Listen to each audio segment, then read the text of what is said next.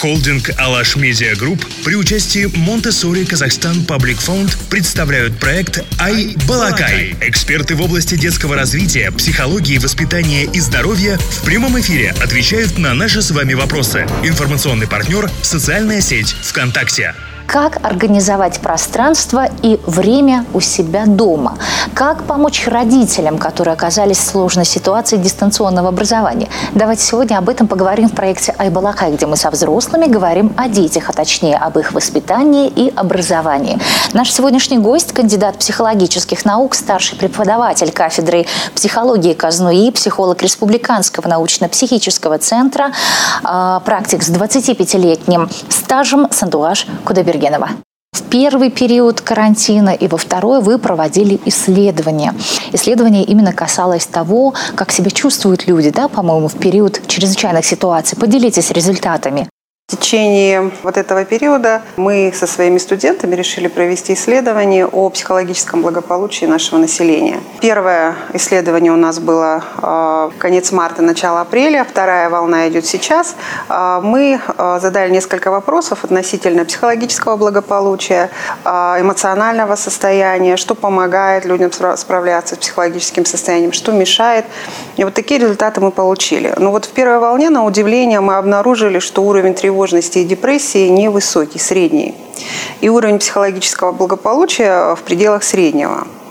Люди отмечают, что прежде всего, вот, что доставляет им дискомфорт в таких условиях, по крайней мере, в первую волну так было, это невозможность полноценно общаться, отсутствие физических контактов. И в качестве одного из таких самых факторов нервирующих и дискомфортных, это как раз-таки дистанционная работа, дистанционное обучение, дистанционное образование. Вот это отмечали очень многие. Ну и также наши люди отметили, что помогает справляться с ситуацией. Вот э, очень многие писали, что э, это у нас был онлайн-опрос, что как-то переоценили э, отношения с родными, с близкими, э, стали ценить, я сама как представитель такой социальной профессии это чувствую, педагогов, учителей, психологов, потому что сейчас люди столкнулись, что все эти обязанности очень многие перешли домой. Сейчас у нас идет вторая волна. Мы проводим совместно с, значит, нашими узбекскими коллегами. Пока что результатов нет.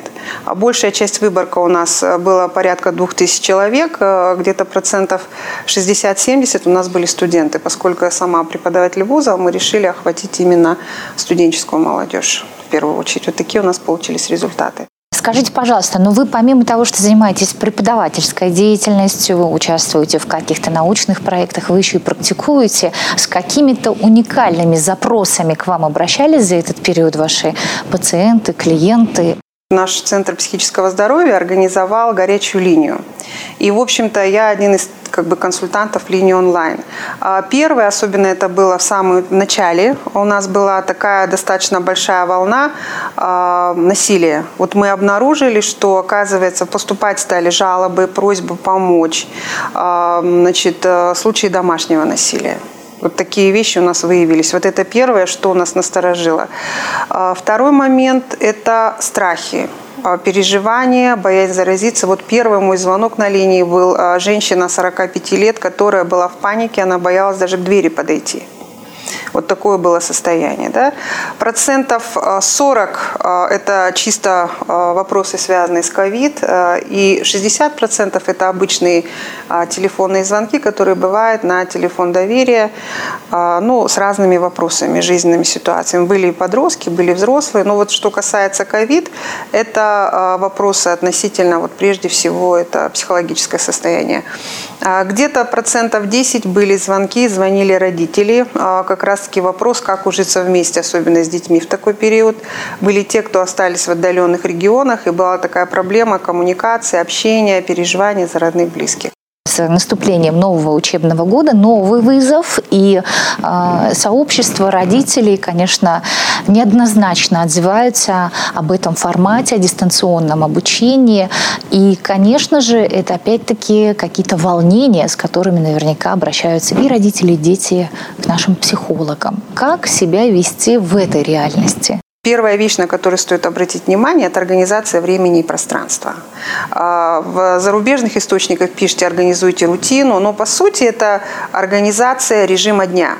Uh-huh. Все вещи воспринимаются более спокойно и принимаются к нами, когда это дела для нас привычны, особенно это если касается детей. То есть если определенный график, мы когда-то ложимся спать, когда-то садимся за уроки, когда-то мы начинаем работать, мы привыкаем. И если первое, что мы должны сделать, если вот я бы сказала и сама постаралась это организовать у себя дома, это более-менее привычный такой режим работы. То есть спать мы ложимся примерно в одно время, занятия это примерно в одно и то же время практически каждый день.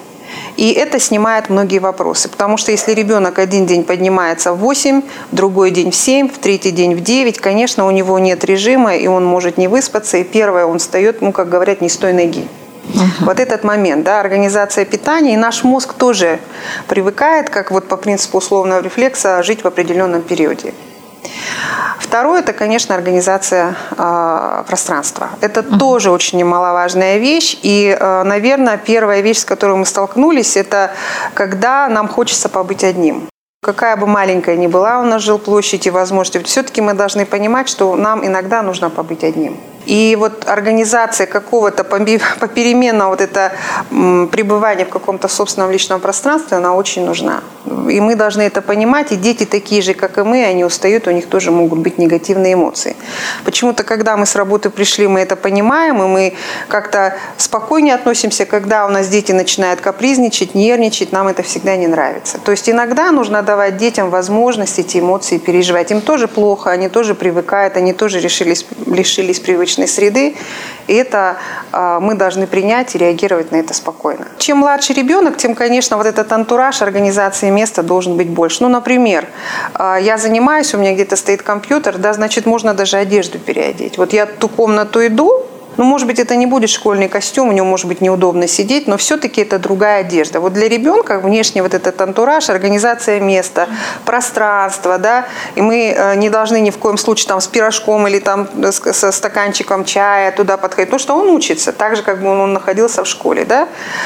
Переменка, да, мы можем подойти, там что-то поговорить, там как-то помочь и так далее, да. Я бы вообще разделила вот эту проблему обучения онлайн на две части. Есть вещи, которые зависят от организации учебного процесса, это отдельный разговор, да, это технологии, это как преподают и так далее. И второй момент, связанный как бы с личностью ребенка, с организацией и так далее. Вот та часть, которая вот чисто, в общем-то, зависит от семьи, от родителей. Конечно, чем младше ребенок, мы должны понимать, вот взрослого человека можно уговорить, знаете, на сознании. Вот э, ребенок в одиннадцатом классе, он понимает, что это надо, выпускной класс. Ребенок чем младше, тем сложнее ему объяснить это сознательно. То есть мы должны сделать так, чтобы ему было интересно. Может быть, это какое-то соревнование, может быть, это будет смена деятельности. Я думаю, каждый наблюдательный родитель, он может как бы знать, что ему ребенка интересно, его ребенку. Может быть, нужно ему чуть почаще делать перерывы. Может быть, какие-то моменты э, поговорить с учителем, я не знаю, что больше хвалил. Да? Может быть, там, с другим ребенком где-то онлайн он разговаривает, общается. То есть нужно вот какие-то такие моменты искать, которые помогают, ну, вот эту мотивацию ребенка, интерес повысить. Да? А что еще рекомендуют? Если есть возможность, какая-то смена деятельности. Если это ребенок маленький, допустим, начальная школа, ну, пятнадцать-двадцать минут, тем более начало года, это максимально, сколько он может сидеть. Потом нужен какой-то перерыв. Еще один момент, который влияет на мотивацию. Вот считается, что влияет также сложность задания. Вот представьте, вы сидите, и вам, вы это все знаете, вам скучно, вы отвлекаетесь, вы не хотите это слушать. Если очень сложно, это обратная ситуация. То есть, когда очень сложно, я ничего не понимаю, смысла нет слушать. То есть, ну, говорят так, такой оптимальный диапазон – это процентов на двадцать-пятнадцать выше возможности ребенка. Выше сорок-пятьдесят он не понимает, ему скучно. Угу. Если совсем очень низкий уровень, да, то э, тогда э, тоже ему неинтересно. Я думаю, что родитель всегда должен быть в контакте с педагогом, с учителем, с воспитателем или там, с кем он там, потому что шестилетки сейчас у нас тоже занимают в таком режиме, да. Посмотрели уровень ребенка, может быть, ему дать дополнительное задание, там, позвонят родителям, скажут, да, или вы сами можете дать, либо наоборот, ну, как-то помочь какие-то вещи ему освоить. Еще очень важный момент, с которым вот я тоже сталкиваюсь, когда у нас проходят консультации. Знаете, приходит мама четырнадцатилетнего, пятнадцатилетнего ребенка и говорит: вот вы знаете, он у меня такой не самостоятельный, он не может сам выбрать друзей, он все время ждет, пока я ему что-то скажу, приготовлю, у него нет инициативы, помогите, пожалуйста. Когда мы начинаем беседовать, выясняется, что до четырнадцати лет за него все делали, он никогда ничего не выбирал, он никогда ничего не пробовал самостоятельно. Такие вещи, ну, как бы они не появляются по мановению палочки. И если ваш ребенок таким вещам не приучен, то уже нужно понимать, что результаты они будут через какое-то время. Какой-то вопрос жизненный решается семейным, можно у ребенка спросить: а как вот ты думаешь? Хотя бы начать с этого, да? Какая-то зона ответственности, не знаю, полить цветы, убрать свою кровать, да? И что бы он сделал? Пусть он как бы сделает медленно, пусть он сделает неправильно, да? Но он будет пробовать, он будет делать это самостоятельно, у него будет привычка делать что-то самостоятельно. Детская благотворительная организация Childhood Trust выразила обеспокоенность психологическим состоянием здоровья у детей после пандемии коронавируса и введенных для борьбы с ней мер. Так вот, согласно докладу организации, многие дети столкнулись с серьезными психологическими проблемами, в том числе посттравматическим стрессовым расстройством. И на ухудшение их психологического состояния влияет страх из-за риска заразиться вирусом, заразить своих близких или потерять тех, кого они любят, отмечают авторы доклада.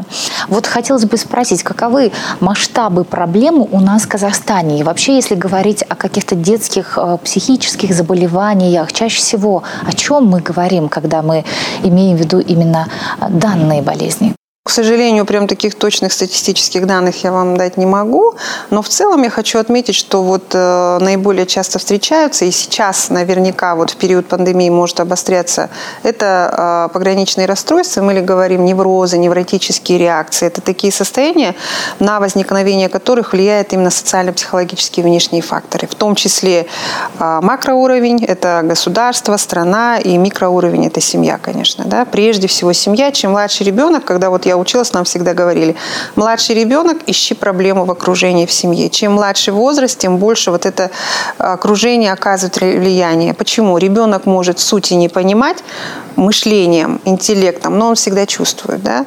Поэтому, конечно, в целом у населения и касаемо детской нашей популяции, да, то, конечно, это вот страхи, тревога, волнение есть тоже, имеет место быть. Почему? Я думаю, первая вещь – это, ну вот так скажем, особенность детского сознания, оно немножко другое. Вот дети же верят во всяких бабаек, там, в зубных фей, в бармалей, они реально их боятся. Почему? Потому что они совсем по-другому это воспринимают. Не как мы взрослые, они воспринимают это как реальность. Поэтому, когда родители рядом, которые, и родители с утра до вечера по телевизору слушают эти передачи, и идет такая полоса негативной информации, ребенок это воспринимает по-своему, становится страшно. Поэтому первая вещь – это, конечно, уменьшить поток вот этой негативной информации. Пусть это будет один-два достоверных источника. Если ребенок особенно, например, тревожный, чувствительный, впечатлительный, он такой по натуре, может быть, да? Не стоит какие-то вещи, может быть, при нем обсуждать.